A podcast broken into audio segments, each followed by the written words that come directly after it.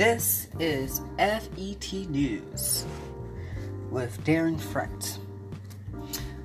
Hi, hello everyone. This is your your host, your host of Future Educators Talk, Daren Frett here, and here are your FET news for today. So, today, um, I am back. Yours truly, Daren Frett is back for this. For I am back for. I'm back on the podcast. As many of you know, that I've been gone for about a week, for about two weeks now. Um, my last was back in November, so I am back now. Um, also, Damian Anderson is out. He will be out for the remainder of December. He will be back in January of 2020. So he'll be back next year.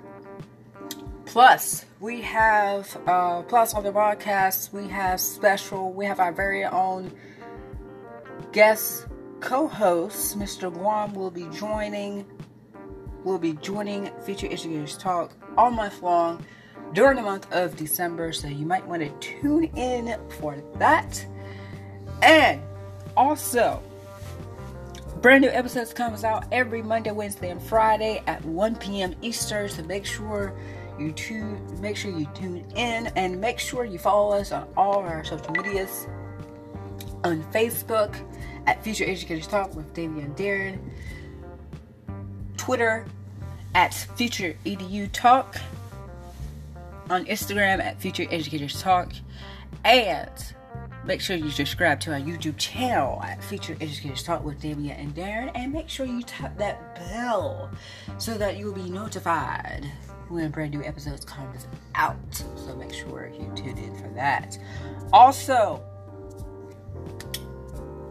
Brunch Talk with Daren Frett is coming back with a brand new time starting Thursday, December 12th at 10:30.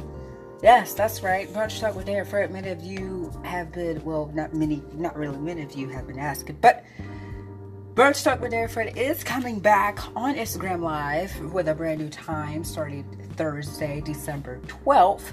Also, FET Twitter Live is also coming back as well.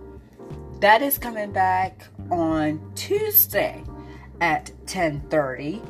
Plus, Brunch Talk with Daren Frett Twitter Live. That series premiere will be Wednesday, December 11th at 10:30, where your host, yours truly, Daren Frett, uh, will be talking about Monday's episode.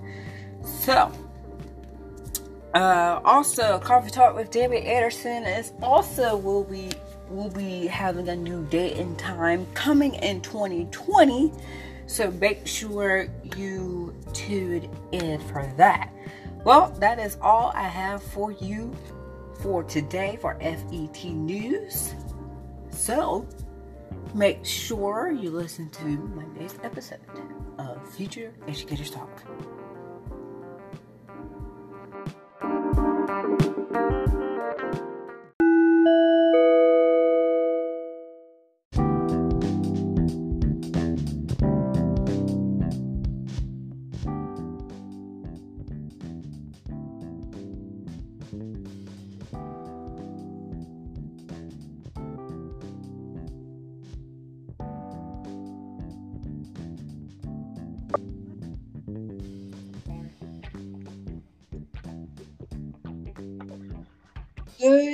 Monday morning. Uh, this is is. I am your co-host, Derek Fretz. Uh, as you can see, Jeremy Anderson is still out. It's been February. We'll be back next year. Today, um, we have Mr. Kwame uh, continues to co-host uh, with us today, uh, as will be for the remainder of, of December.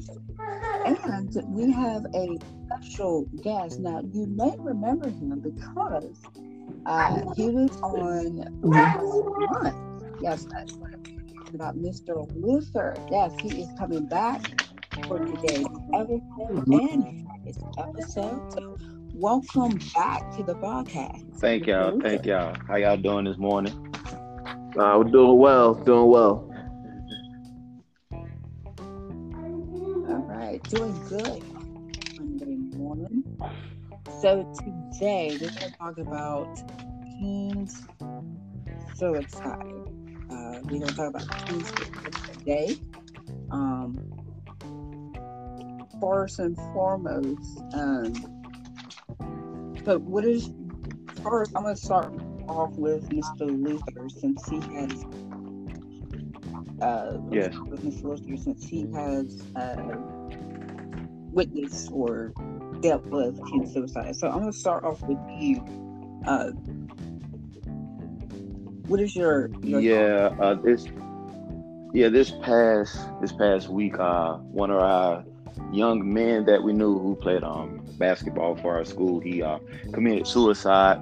Um, but this suicide wasn't due to any bullying or you know he he came from a great home. You know his parents were always in, involved. Um, his mental health is really what took a toll for him. He was just um, from his words, he he was stressed. He was he was more stressed because of the situations that he was in. I mean, like I said, he comes from a good home, but just the neighborhood that he stayed in. And he said it was just so much pressure. Like everybody was just trying to pull him this way, pull him that way. I mean, the man had a great future. The the young man had a 3.6 overall Wow. GPA. The man um, scored high on his um, SAT. I mean, he he had it. I'm not calling him the golden ticket because that's not what he looked at it as. He knew that he was going to be able to get out that situation. He had a full ride basketball scholarship. You you know you you're doing things that a lot of people in your neighborhood couldn't do, and I guess the pressure just took a toll on him, and um, it's come to find out that uh he, he hung himself. Wow. And so, So as a coach, you know, you know, you know, devastating, you know, but at the end of the day, you know, it's just one of those things that it wasn't, you know, most of our kids, if they are suicidal, have suicidal thoughts, what sticks out most to you is because they're being bullied. You know, that's always the number one factor. I'm being bullied, don't nobody like me, you know, things of that nature. This young man wasn't in neither of those categories just the mental the mental illness in his mind or whatever he was going through at that time just took over. You know and i i understand i understand what mental illness means but to actually be able to experience that through that young man it's more deep deeper than that. Because i remember you took a break because you were getting yourself together. You, you get what i'm saying? And so mm-hmm. i've never doubted or you know made people feel less of who they were because of the state that they go through but that one hit home. You know, when you were off the air for a little bit dealing with what you were dealing with, it hit home because you know you were active always. You get what I'm saying? And we would always see a post from you, but you had to focus on you. Mhm. And I guess just like that, it, it took a toll. So, but the kids now understand that this just doesn't have to deal with being Mhm. bullied. This can this can just be something of everyday life situation. You can start having these thoughts because there's a lot of things that are going on that maybe you're not ready and you feel as though if I just take my life away, then I'm good to go. You know, but that's not the case. So that's that's how we handle that right now. Wow. It's um it, it's interesting you mentioned that because even it's not even just a, um kids who are going through suicides because you know with suicides they they manifest themselves in different ways just as you mentioned but um maybe last year because you know I follow you know I'm a fanatic so I follow a lot of sports and even in the players trip Mhm. yeah, players like uh, Kevin Love and DeMar DeRozan. These are like NBA superstars who are at the height of their careers. These are perennial all stars, have millions of followers who who look up to them, and for them to say, with all this success, that they get depressed because of the heightened level of expectation that they have to put out on a daily Mhm. basis when they get on the court. That was telling because you would, I mean, because I mean, for us, you know, the average basketball viewer, you're thinking, you know what? These guys have it made, they got the money, and yet still, they Mhm. still end up in the press. So if it's happening with adults, I mean, I can't even imagine what it's like for, you know, for young people, particularly teens who have these expectations. Because I mean, I mean, even as athletic, as um, you know, a, coach, right? I'm sure you're basketball coach. Mhm. Um, we have certain Yeah. players on your team who are being looked at by scouts. They probably play AAU Mhm. so when you're in that, and, you're, and I'm sure the and those guys, I'm sure they're looking at their rankings every day. Like, you know what? I'm comparing myself to these other players who play for other AAU programs or other states because when you look at just sports media, they put so much emphasis on rankings and all these other um, metrics to you know compare different players at such a young age Mhm. how can you not how can you not ignore you know what's going on so I- mean i can't even imagine what what they're going through because that's just live expectation and you have to look at the fact that you know what for some of these kids they they may be the first person that will go to college they may be first generation college students potentially they may be Mhm. a breadwinner Mhm. family Mhm. if all goes well and all they have to bank on is their ability on the court that's your ticket out the hood for some of them so we the expectations we look at the socioeconomic levels for some of the students not all but a good number of students especially those who look like us Mhm. that really plays a role in just the the anxiety and just the um the amount of pressure that comes that comes into play and the trauma. So I definitely hear where you're coming from with that. I mean, and then, and then too, like you said, now we talk we talking about NBA superstars, right? But let's look, let's look at, okay, let's look, let's look at me for instance, black male teacher. You know what I go through every day on a daily basis, but that doesn't mean that I go home and have thoughts in my mind. You get what I'm saying? Yes, the job is stressing at times, but I have to be the bigger person and I have to set the right example even when times are tough. And I'm talking about even when the times are tough in the classroom. So my method is this. I'm not to go home and stress out to the point to where this takes me to a road of darkness if that makes sense of what I'm saying. Because a lot of teachers get into this field and feel as though this is something they really want to do. And then when they really get in the midst and the midst of it and really get in the deep of it, then they decide that they just have a a, a breakdown. Yes. If you understand. No, I, I'm saying. with you because yeah. And then some of these teachers, okay.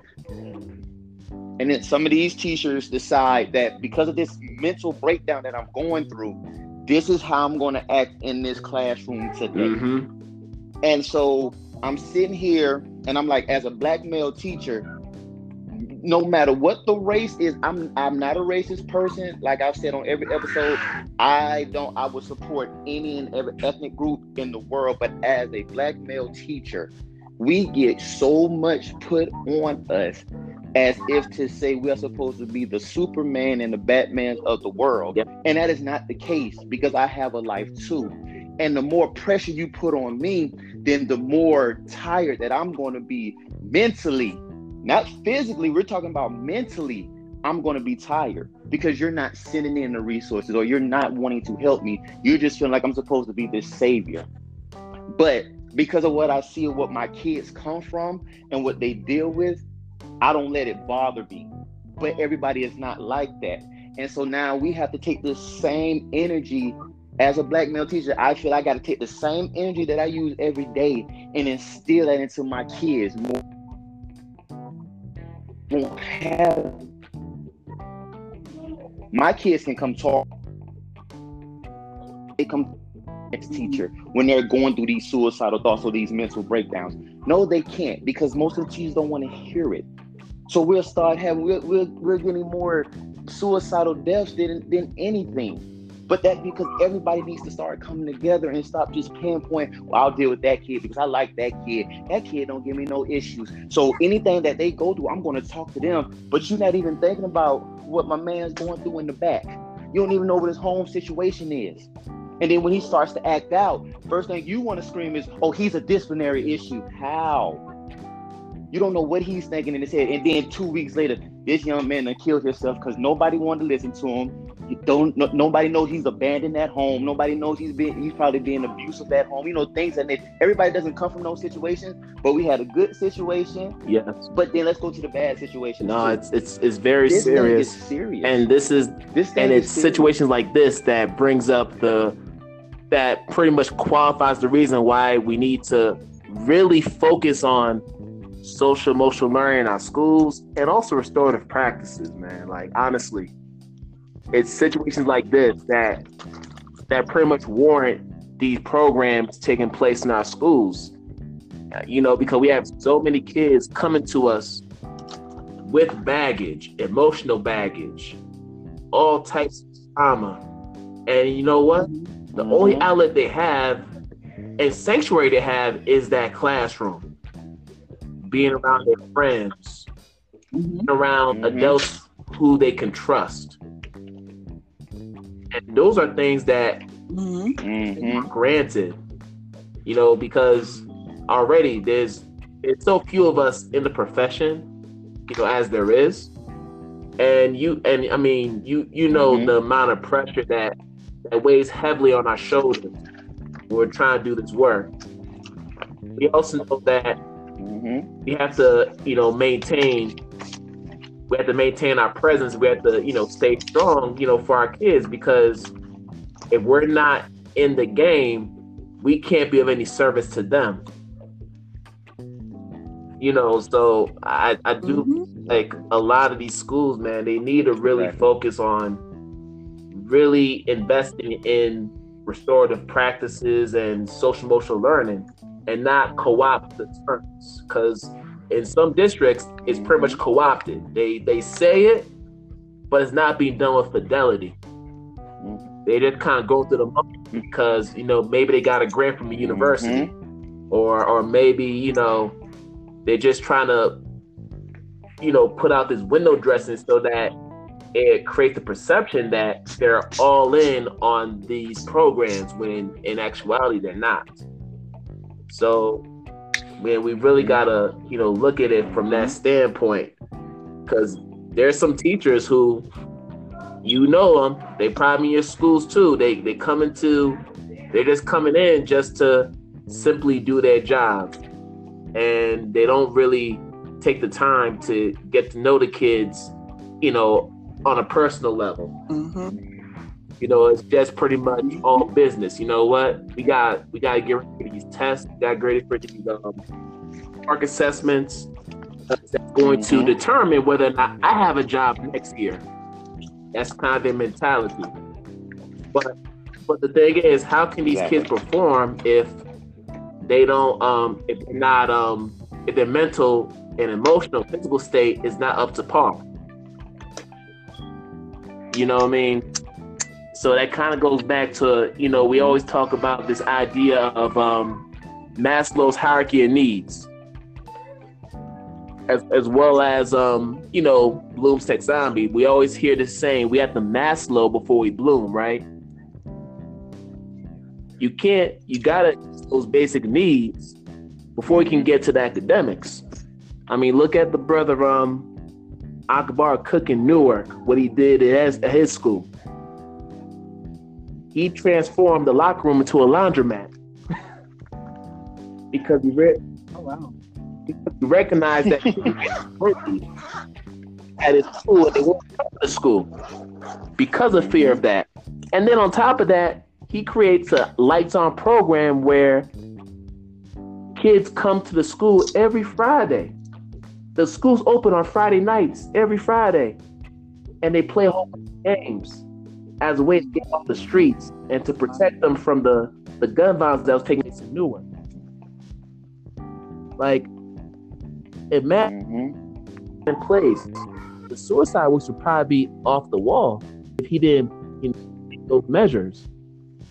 Exactly. It's possible, but we have to. We need more school leaders and more school districts to, you know, take the time to, you know, really look into these um, into this issue of suicide and the issue of mental trauma and, and all these other things that are tied to it. Mhm. Mhm. Yeah, and and not just and you know what and not, and you know what and not just having um professional development about how to run your classroom. You know what I mean? Let's let's have professional development really Mhm. about mental illness. You know what I'm saying? Let, let's have professional developments about you know how can we prevent the suicides from our students. You know, let- let- why we can't have those type of things? You know, how about all the brothers? I don't care if my if the brother stay in Delaware, Mexico. I don't care where he stays. Why? Like we have to be on Me Talk. I love to be on Me Talk. Yeah. Like, I'm going to that conference in Atlanta, right? Let let's talk, let's let's come together as brothers. You understand what I'm saying? And let's do something about this. I don't care if you've been in education for 50, 58, 60 years. If a brother coming in as a first year educator, even a second year, let's still build them up. Let's still help that brother. Let's all come together because people want to use years and and titles to make it seem like they they better than the Yeah. next person. They even do it in school. That's not what this mm-hmm. is about. It's about our children. Our children are killing each other, and you're up here telling me that you got your PhD. I don't care about that. What are we gonna do about these these children in our school? Then put your mind and put your brain and your experience with mine, There- and there let's you do go. something for these kids. You want the you you you you, you want the recognition? Have it. I don't care. You, you get what I'm saying? I don't care. You want you you want the recognition? You can have the recognition. But are those kids going to get what they need? Mm. It's not about Mhm. clout. It's about getting our kids to where they got to get to. You, you know what I mean? Like it's man, this education field is something serious. But you know what? If if you if you gonna stand up and you gonna be a man about something, then stand up and be a man about these kids. If that means I got to stand up to you in a professional manner because you're not doing what it is for those kids, then that's what I'm gonna do. I don't care what their background is. You would rather paper trail those kids than to help them. I don't believe in that. Nah, I I hear don't you. believe in the paper trail no, because the paper trail gonna get them in jail. That's the but that's the reality of it. And and to even um to even take your point further, all those points are valid. Here's the thing. Most districts can't afford to have a guidance counselor or a social worker in each and every school. Know this for a fact. So, given the Right. fact that there's already a shortage of social workers and guidance counselors in our school districts nationwide, that's even more why we have to Especially pick up the pieces mm-hmm. and and really step up in terms of addressing the the mental state of our children. We don't have the we don't have the professionals in our mm-hmm. schools who can do that. We don't have that type of staffing in most of these schools. And it's not even a case, Mhm. right? In some cases, it's not a case absolutely. of it's not even a situation where you know what we don't have the money or the funds to to get these professionals. Sometimes the way that the money is allocated in some districts is not a priority. Let's keep it real. They're not they're not thinking about bringing in social workers and stuff because guess what? It's not cost effective. So you know so we have to look at so i mean when you talk about mental health man it just there's so much in there's so many things that intersect when you talk about you know you we talk you can't talk about mental health without talking about just having the right professionals to, address these i mean it it ties to so many different things that are wrong with our education system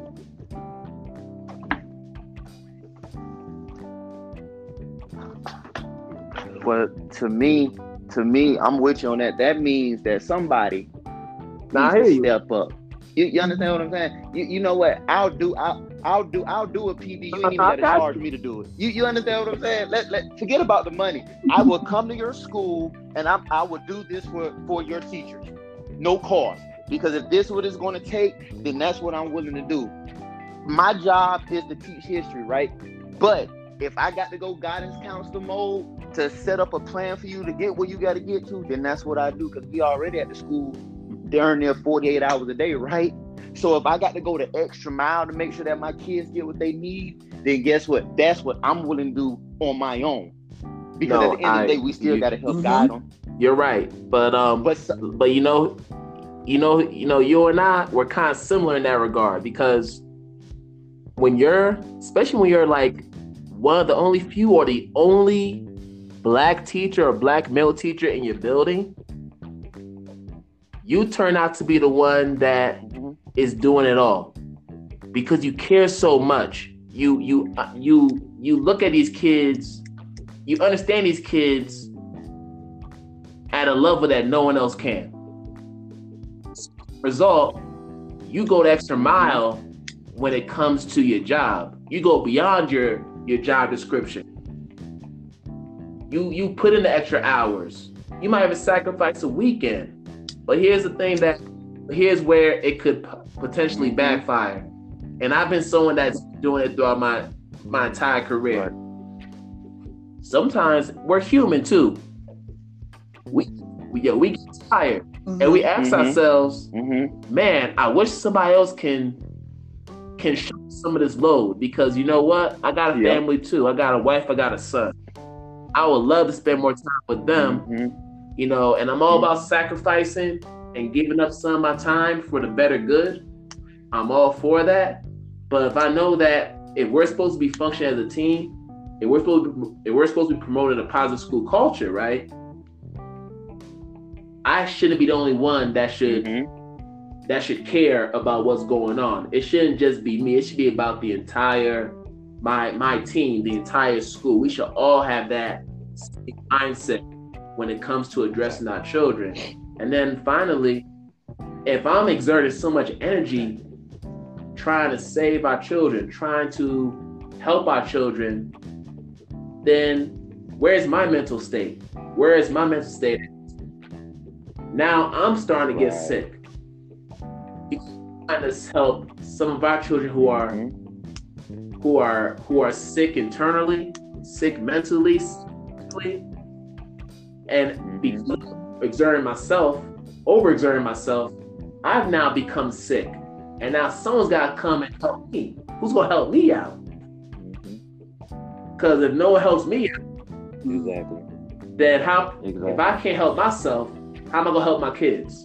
If I'm not helping myself, so that's self care comes in. Right. Mm-hmm. Yes, sir. Yes, sir. But a lot of people don't. A lot of people don't think think like that. you get what I'm saying? And then on top of that, you have two. You have two.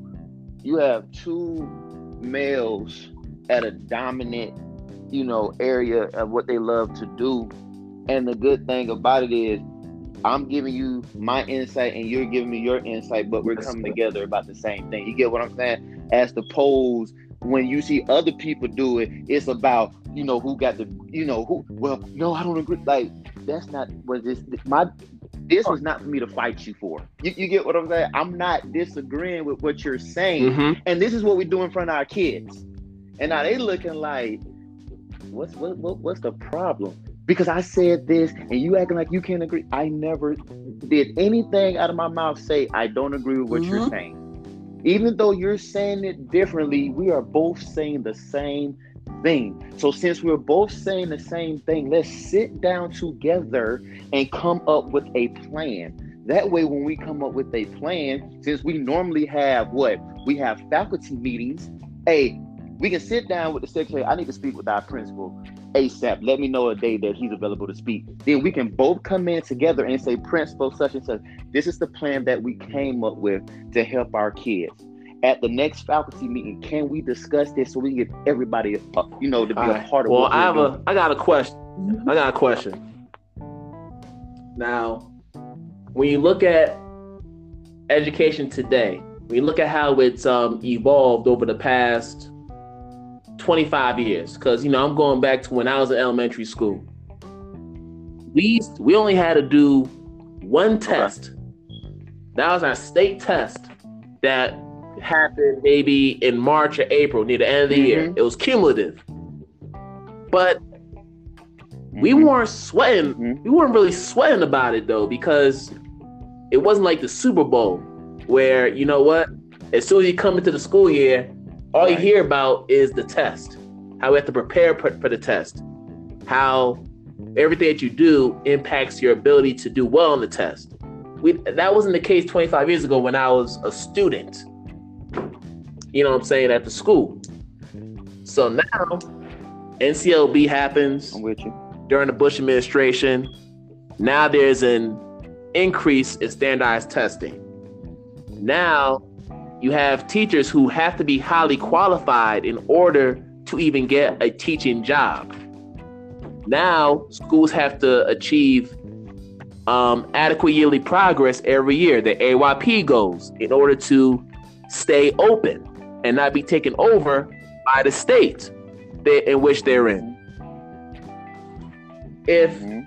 if NCLB did not exist as we know it, do you believe that there will be more of an emphasis on social emotional learning? Do you think that it would probably minimize the amount of suicides that take place in our schools if that didn't happen? Because I do believe that it's had uh, a significant effect on this mental state, not just of students, but of teachers. So I just wonder if we were to take that out of the equation, would that change what's what's happening?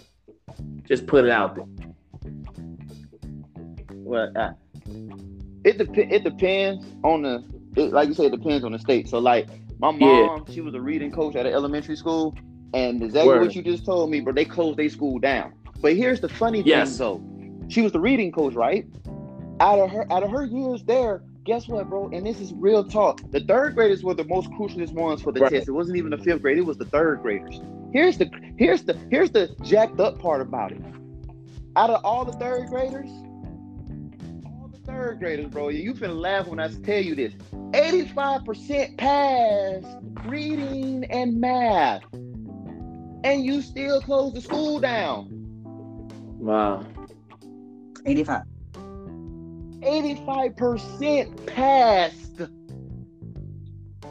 Talking about reaching goal games. You understand what I'm saying? My mom is when it comes to that reading, my mom don't play, but the reading coach, I mean the math coach they had too was on the same page with my mom because they understood what was at stake. And you still close the school down. And on top of that, there were teachers in there. Yes, they had some kids who really wasn't that. That was that other like 25% who wasn't really, you know, that not that that, that other 15% that wasn't really good at standardized testing, but their portfolios, y'all, was on point. They understood it, they just wasn't good with standardized testing. But you get them in the classroom as far as getting what they needed to get, mm-hmm. man, their portfolios was on point. And then you closed the school down because you said that the third graders didn't reach a certain level. Well, that was a lie. Because then when they presented it to them, they presented it to them, they know what to do. But because you are you you closed down a historically black school, you weren't finna reopen it anyway, even with the proof that they had.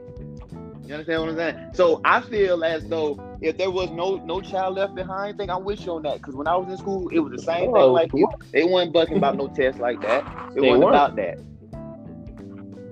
But at the end of the day, though, at the end of the day, though, if I got proof of, if I got proof that my kids are getting what they need to do through their portfolio, they they can go on to the next grade.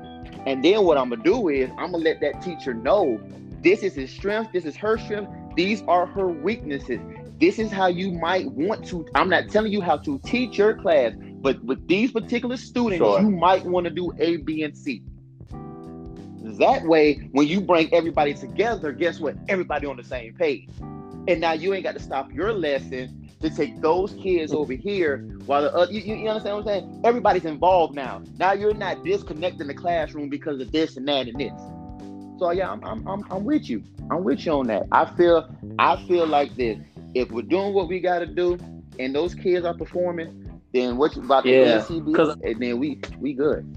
I only brought that up because just- I feel like as as teachers, particularly teachers in the United States, I can't speak for other countries, but there is an overwhelming amount of pressure that's placed on us to perform.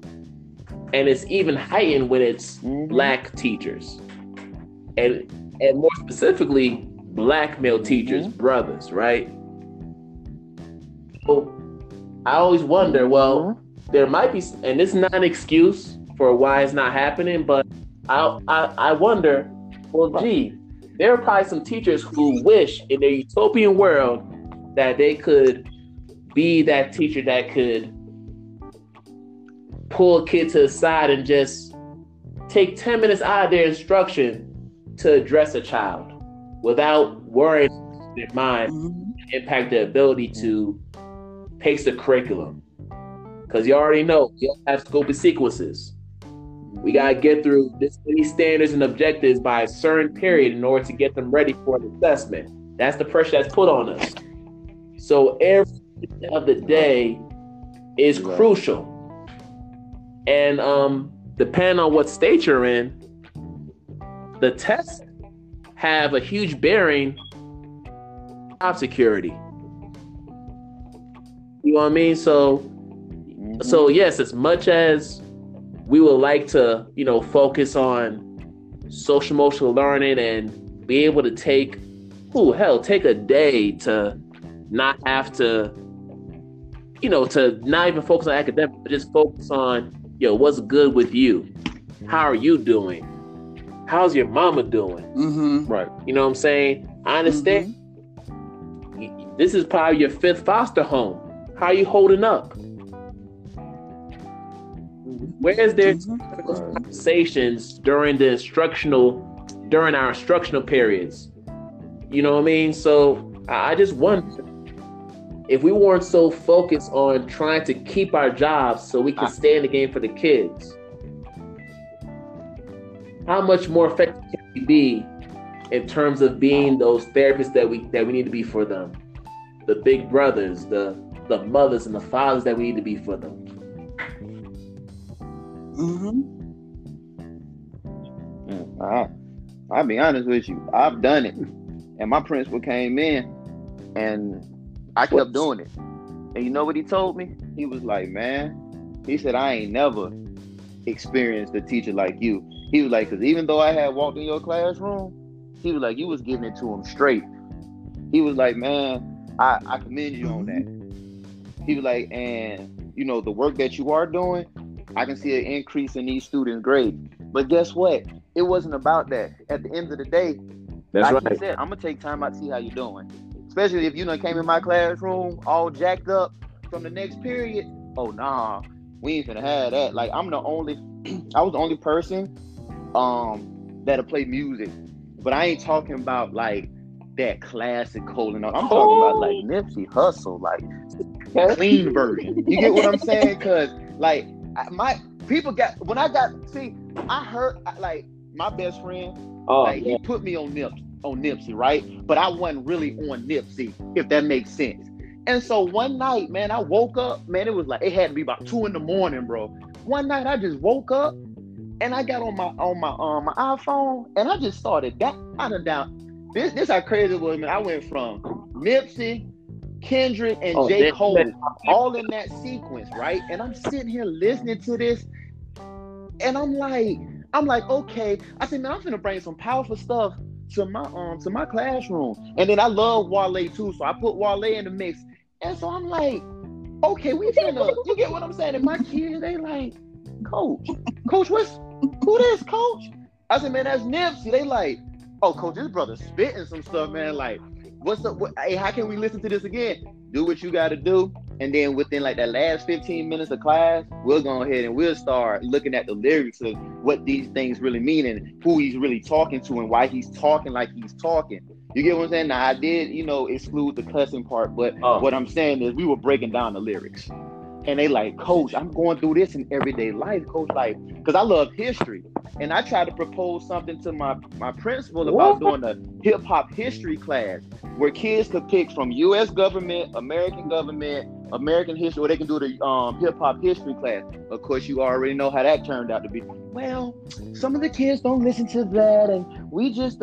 I'm like, it's all good, but I'm still gonna promote that because hip hop is a history, it's a culture. And I feel that should you can get a credit for that too. Everybody don't want to hear about the No. American government.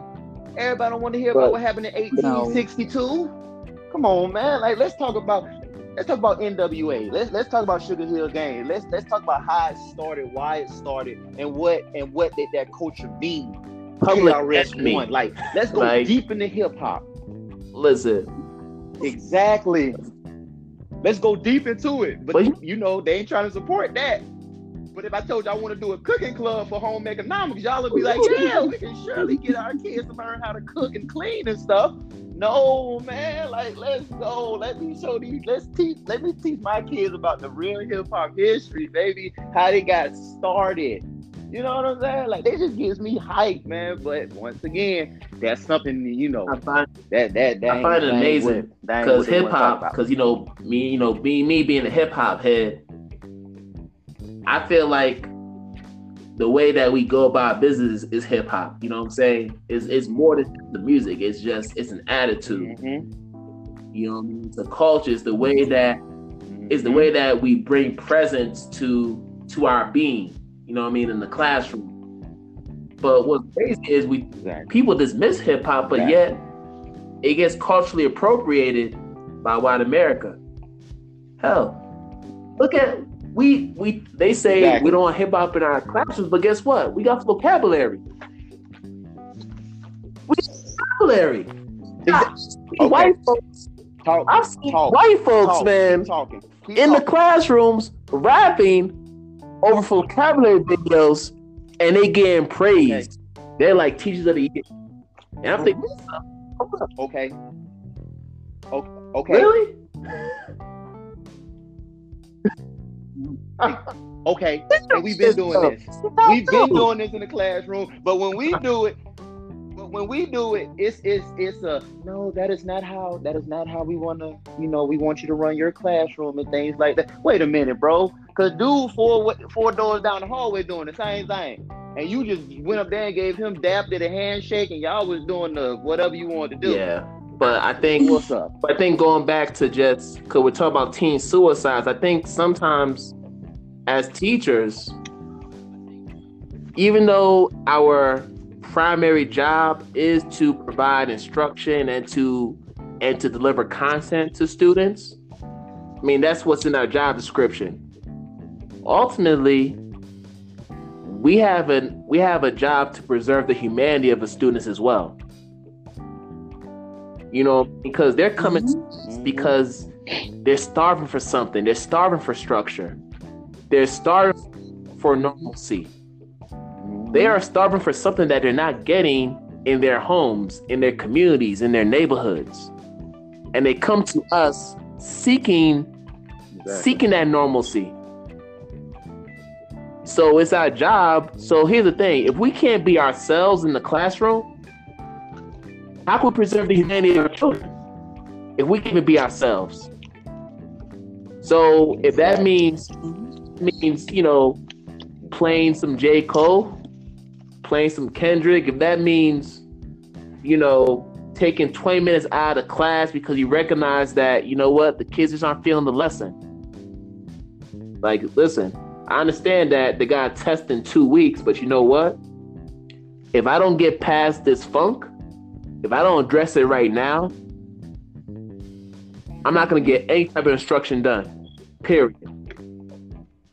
They're not about what I say if I don't take the time to address this very issue. And if we and and Mhm. is if more teachers had that mindset, like you said, of just not caring about what others might think.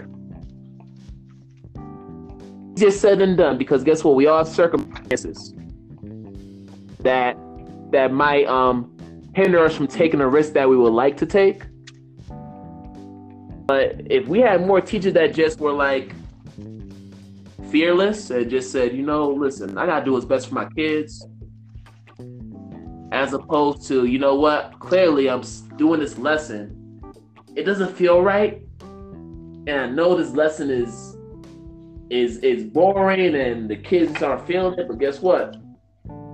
If I don't do this lesson, I'm gonna get in trouble But my principal, my and my um and my uh, supervisor and, and my administrator. But you mentioned something. Your you you said that um someone your principal came into your room and said, "Man, I've never seen a teacher like you." Right? What if there were more principals that Yeah. just allow you to just be you? There are more schools Exactly. just allow their teachers to just be themselves and give them the autonomy to run their classrooms the way that they want to and still achieve that you want them to achieve as teachers in your building.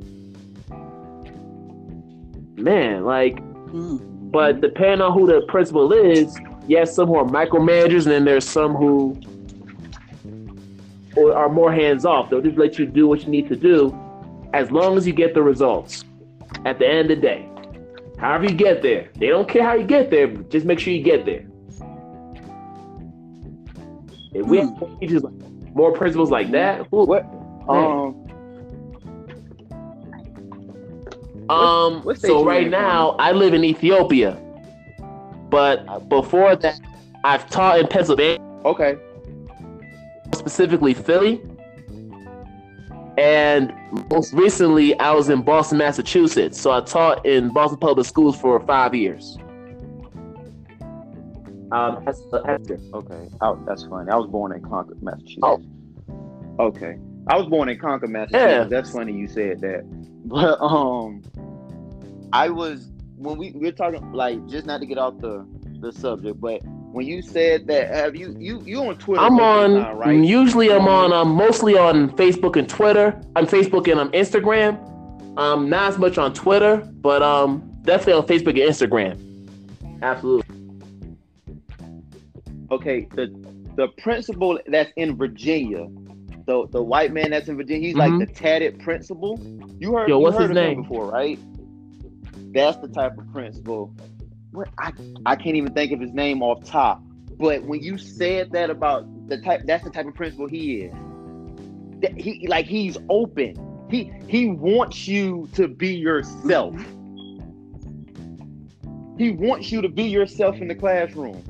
As long as you're getting the kids to where they got to get to, this man, this this man has a skateboard, and this man to go skateboard in the, in the school. Like you tell me what type of principal that is. That is that's a lit principal, man. So I guarantee you, if we was to talk about this same situation, a suicidal situation with that principal, I'm pretty sure he's already instilled into his teachers. This is what we got to do to make sure that our kids don't get to this point. All right. And let's bring it all together. Nah, that yeah, you're absolutely right. Too. Yeah, we, we need that, but it's it's crazy. We're talking about teen suicides, but yet look at all the different angles that we're taking on this. Because teen suicide is such a broad Mhm. issue, and I Yeah. think the reason why it's so is because it happens. It, it it's it you know it occurs in so many different ways. Like just like we said in the beginning, it's not the it's not always the classic. I get bullied every day, and it got to a point where I got I just killed myself, like the like the the Cincinnati boy that got bullied, and then two days later, he he ends up he ends up hanging himself in his room. Sometimes it's just a case of you know what, I have the perfect life. My family's doing great. I got two parents in my home. I'm a, I'm the most popular kid in my school. You know, I'm all American. I mm-hmm. have friends, lots of friends, people who look up to me, and even with all that, I still feel sad.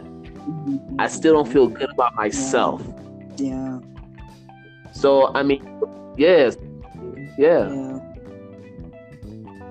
So just looking at this issue, I mean, we're we're talking about social emotional learning. We're talking about culturally responsive teaching. We're talking about um, this idea of restorative justice, like all these things that we hear about in education today. All these apply to su- to teen suicide. And and on top of that, just like you said, it, it don't have to be your it, it can be this. So you want to put me through some pain, so I'm gonna put you through some pain too. But instead of me putting my people through the pain of me hanging myself, I'm gonna come to school. I'm gonna shoot up the whole school because I'm gonna show you what the pain that I'm going through. Oh wow! and then yeah. I want your parents to feel the same pain that I'm going through. So I'm finna shoot up everybody. Oh, you was the guy that talked trash about me in the classroom. You gonna be the first one to go, and he's going. Oh, you was the one that used to talk behind my back and do all this. You finna go. You get what I'm saying? Like, oh yeah, that's suicide. That suicide don't have to be just hanging yourself. That suicide could be I'm finna go into school and get it get it going Oh, wow. yeah. because you've already made it up in your mind. It's gonna be suicidal today, Uh-huh. and they gonna But get you know- hurt the day since you hurt me. But you know what's crazy? This we look at the shootings, right? Now, obviously, the shootings take place in a lot of different, you know, schools. Mhm.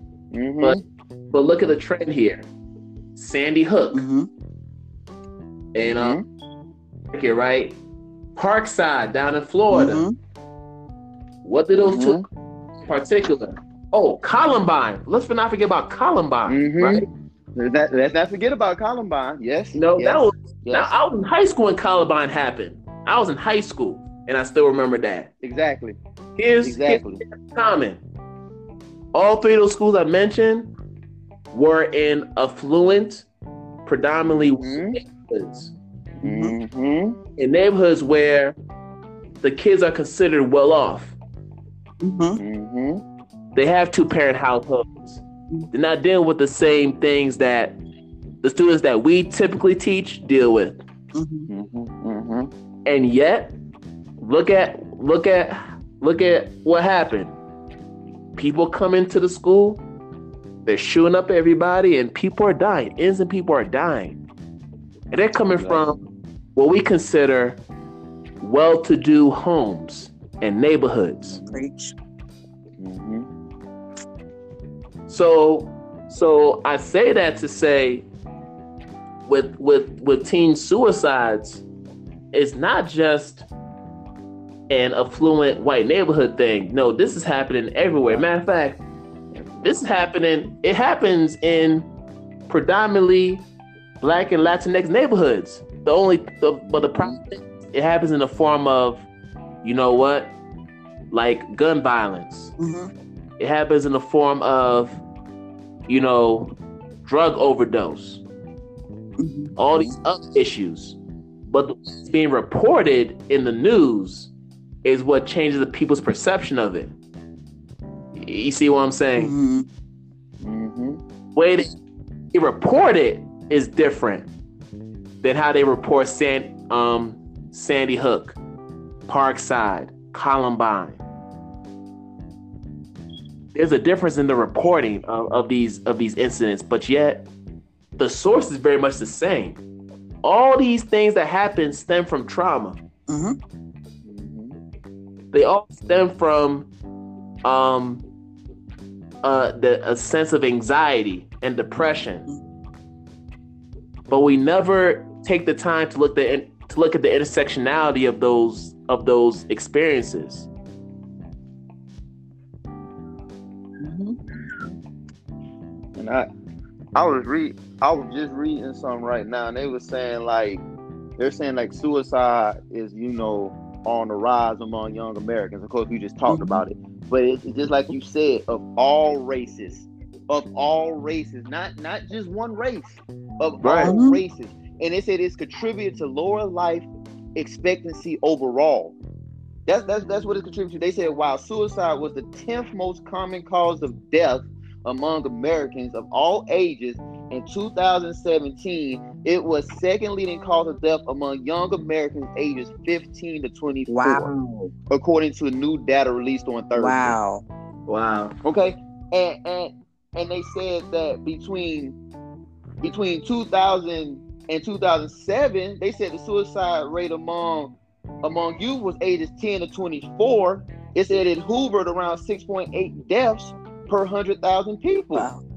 Wow. And now it's like at a 56% increase in less than two decades.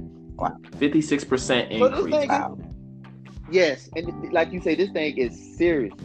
And then they said among black youth, suicidal attempts increased by 73%. Oh, wow. Among black Oh youth. wow. Oh wow.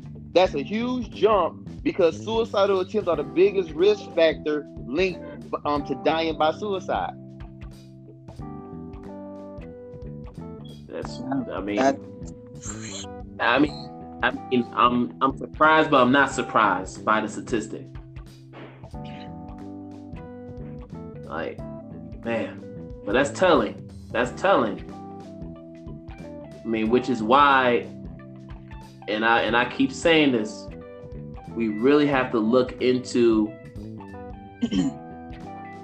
bringing more of these programs there has to be more of a focus on social emotional learning. We and we and it can't just be a buzzword just to sound smart. We have to be serious Right. about this work and how it can impact different communities. hmm Yeah. Can we look at how can you how can you ignore the fact that this is an issue? How can you ignore that fact? Right. hmm it's not gonna go away. You know, It's not.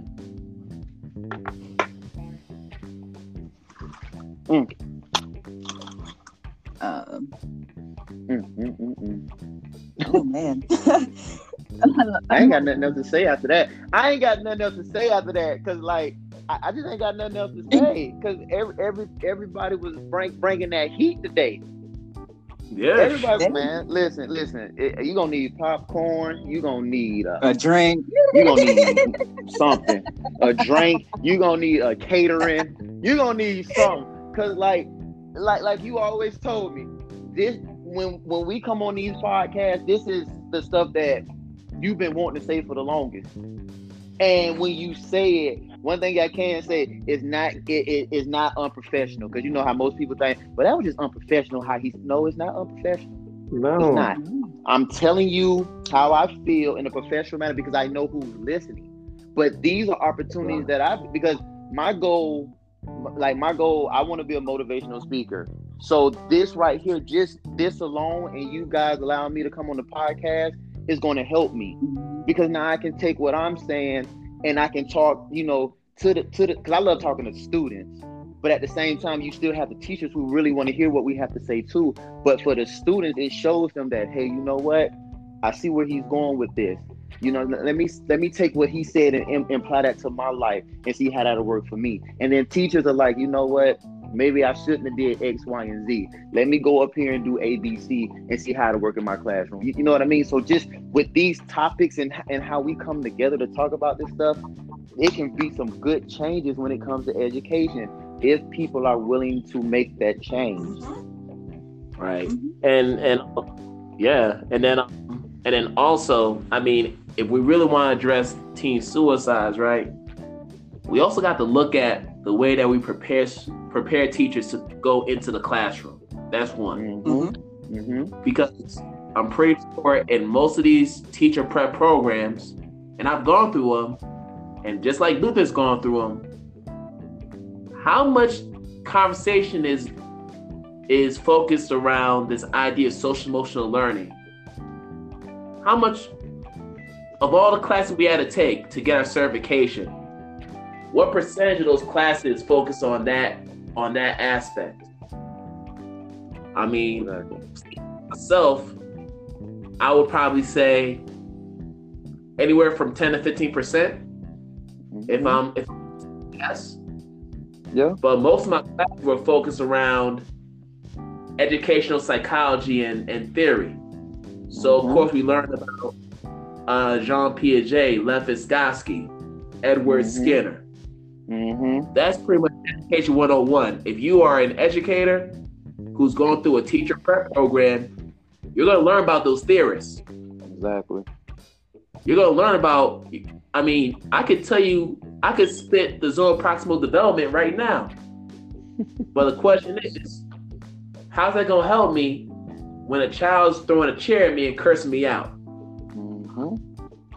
Mm-hmm. See what I'm saying? So, Mm-hmm. so we just have to look at the way we're preparing teachers, you know, for the classroom because teacher attrition is real. Mm-hmm. We have teachers that we have, it's a revolving door, coming in and out of the classrooms because we realize how this work is. But then the question becomes, how come they didn't get that vision during their teacher prep programs? Why is it an epiphany when they finally get into the classroom? It should be an epiphany when they get into the classroom. What this job is really about, what this work is really about. So I really think I really think that we need to be transparent when it comes to the realities of walking to a classroom and the amount of and the and the amount of responsibility that that we have when it comes to doing this work. I don't think we're we're always honest when it comes to that in our programs. And there's a lot one. of data that suggests that. Mhm. I got one. I got one better for you. I was telling I was telling them earlier, you know the teach grant that you get in school, right? Well in the teach grant, you have to go teach in a Title One school, right? So I was thinking to myself, well, why why you just gotta you get what I'm saying? You should be able to teach at any school you want to get to, not just a Title One school, but why did I saying go to a Title One school? Because that's where the shortage of teachers are, because teachers feel like they can't commute from the suburbs to what you call the urban area or the hood. Let's just go ahead and keep it real. I did I did a research on something. I asked my mom this. I said, Mom, I said in in Jacksonville, they have a grading system, A, B, C, D, and F. That's just how it goes. Most of your F schools come from where? Your black schools. That even shouldn't even be the case, especially when there's still some good teachers in our black schools. The Yes. teacher, the um, the turnover rate goes in the black schools, or even some of the, even some of your middle class schools, right? But when you go to the schools on the other side of town, like your A schools, those teachers never leave. And I found out because they're always going to get those kids who are just smarter than a smart. Their principal is one of those principals who knows somebody who knows somebody, if that makes sense of what I'm saying. So they have that leverage over there that they can teach how they want to teach because at the end of the day, guess what they do know? They do know their school is going to be A school. Even your B schools, those teachers don't leave either. But then you take one of those teachers out from a B school and put them over there in the F school, and the first thing they want to say is, I've never in my life seen this type of misery before. Well, you can't really say that because just because you're at an A school, all them kids ain't angels, if that makes sense to what I'm saying.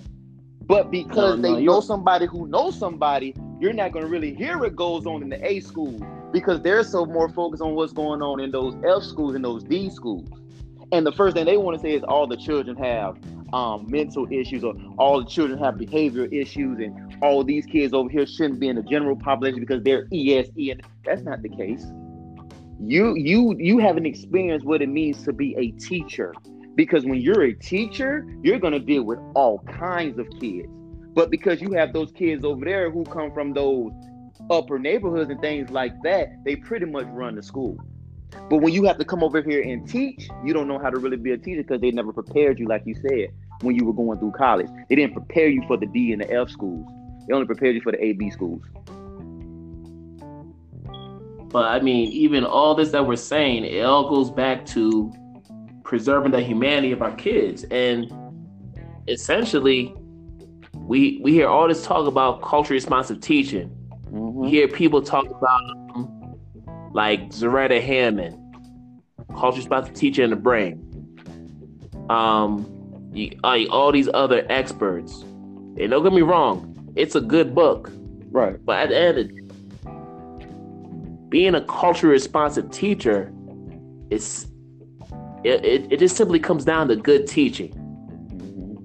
Mm-hmm. It all comes down to empathy. That's that's the that's the it's the greatest form of empathy. Right.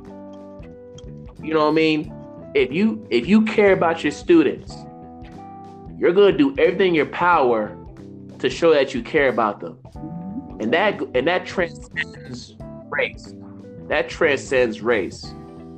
It goes back to humanity. Mhm. Mhm. Like like um, you know, I'm a father.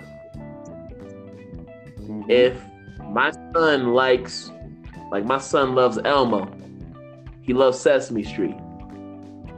So because I know he loves Sesame Street, I'm gonna try to look for books that have Sesame Street in it. I'm gonna try to look for shows that are dealing with Sesame Street because guess what? That's what he likes to watch. Mhm. That's me take putting forth the effort to make my son happy, to make him feel like, you know what? You know, I care. Mhm. Mhm. we have to take that same approach with our students, right? From day one when they come to our classrooms. That's why they tell us at the beginning of the school year is not just focusing on the rules and expectations, Mhm. getting to know your students. Yep. Building the rapport with the students. Mhm. Mhm. Because if you don't take that first month, I didn't say two days, like the first month to really strengthen that relationship with your students, the last nine months are going to be hell for you. Mhm. And there is so much research that can qualify what I'm saying. It's going to be hell. So you really have to, so we really have to take the time to just like put the books aside for a second. Let's just focus on these kids because they're coming. Because the reality is this for some of them, the education is secondary. And why is it secondary? Because guess what? For some of these students, they're probably the the primary caregivers in their homes. Mhm. They're the ones who are cooking dinner for their four or five siblings. Exactly. They're the ones who are walking their kids to school, who are walking their um their their siblings to school, and and, and going and coming to school late every day because of the fact that they have to drop their their sisters and brothers off to their classrooms in different schools. Exactly. or maybe the fact that they come from a a home where you know what the bus route doesn't stop at their at their home so as a result they gotta walk to school or they gotta take an uber to school which they can't always afford so guess what they they walk you know a good half hour or so just to get to school And I do. we gotta look at these situations hmm And I just realized something. Um, go go wait, wait. sorry. Um, I just realized something while you was talking about that. Um, even when the child gets to school, the teacher's going to be like, "Wow, you're late." You know, they don't understand. Again, the the student's story, kind of like what um, Mr. Luther talked about in the previous episode with little Matthew, how he acted up in class in a different classroom. Mhm. mm-hmm. So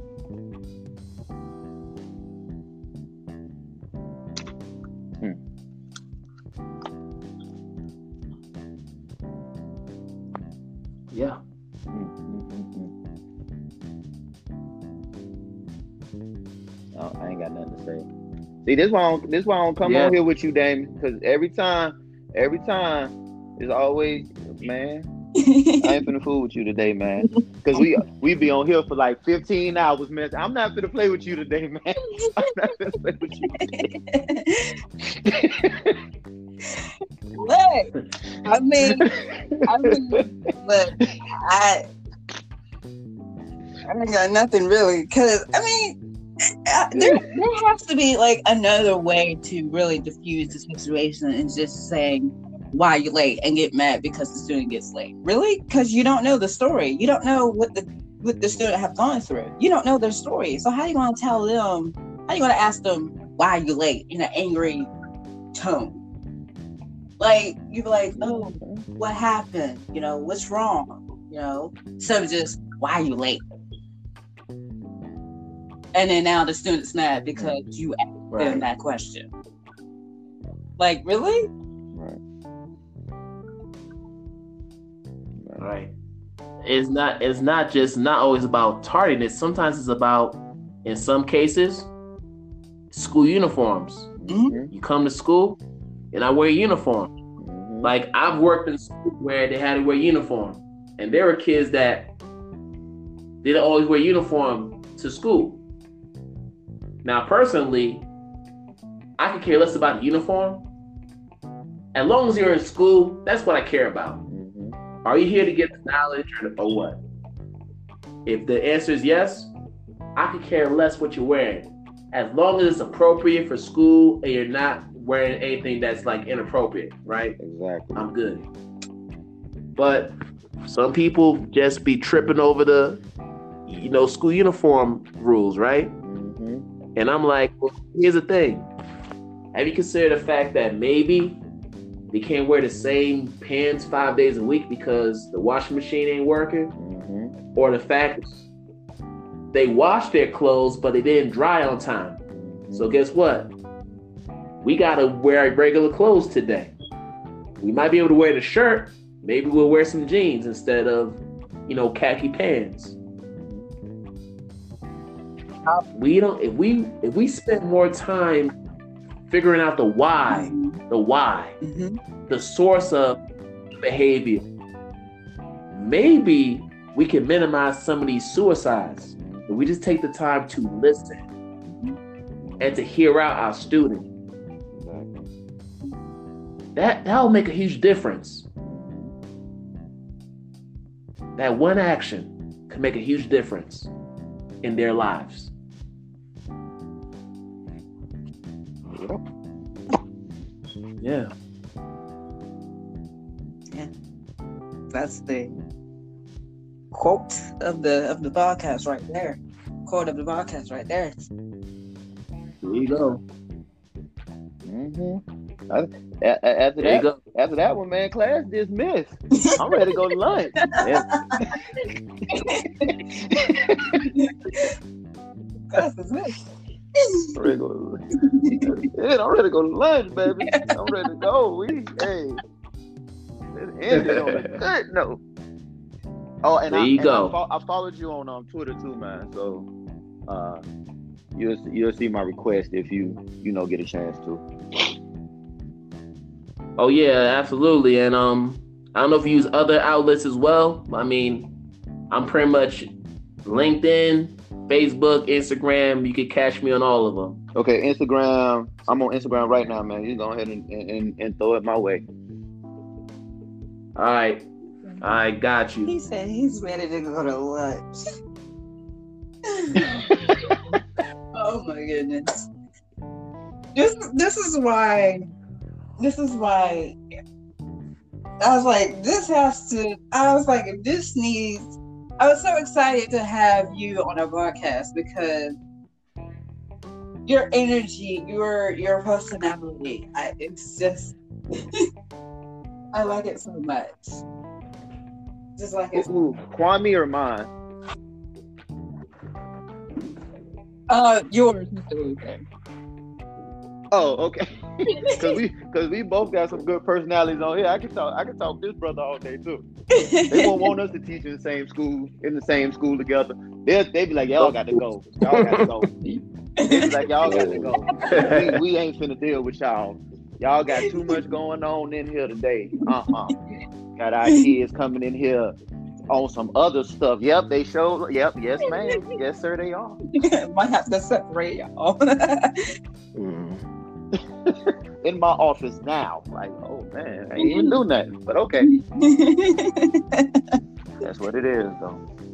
Uh, But man, I thank y'all, man. I appreciate I appreciate you letting me let me come on here. It's always a pleasure. I'm glad I got to meet Mr. Kwame, of course. Like, yeah, man, it was a pleasure. It was a pleasure. mhm, Uh, likewise. mhm. Um, speaking of which, uh, on Black Male Educators talking about uh, uniforms and dress code in their last chat for 2019. So I'm gonna hop over there to uh, check it out. Also, we talked about it in our uh, in episode three in season two. So go check that out as Right. well. Um, we'd like to thank Mr. Luther for joining us on this episode, and as well as Mr. Yes, yes. Hello.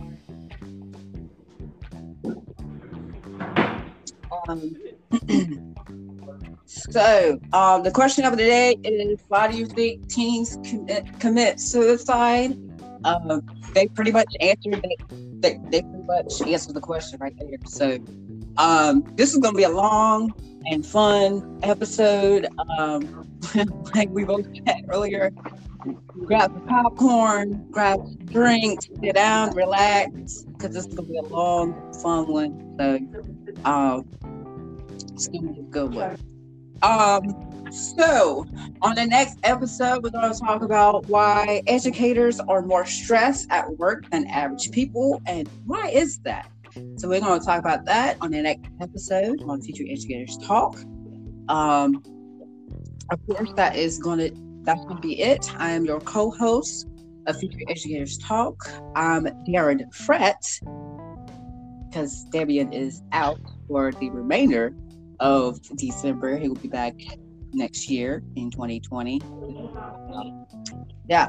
So you can follow me on Twitter at it's a, a no, on Twitter at Tara underscore fret, and you can follow on, and also you can follow me on Instagram at it's Drew fret. Uh, of course, Mr. Kwame will also be joining us for the remainder of December. Uh, well, until then, uh, I hope you enjoy the remainder of your Monday morning. See y'all on Wednesday. Yes, yes. Have a blessed one. All right. Yes. Right. Take care, y'all. All right.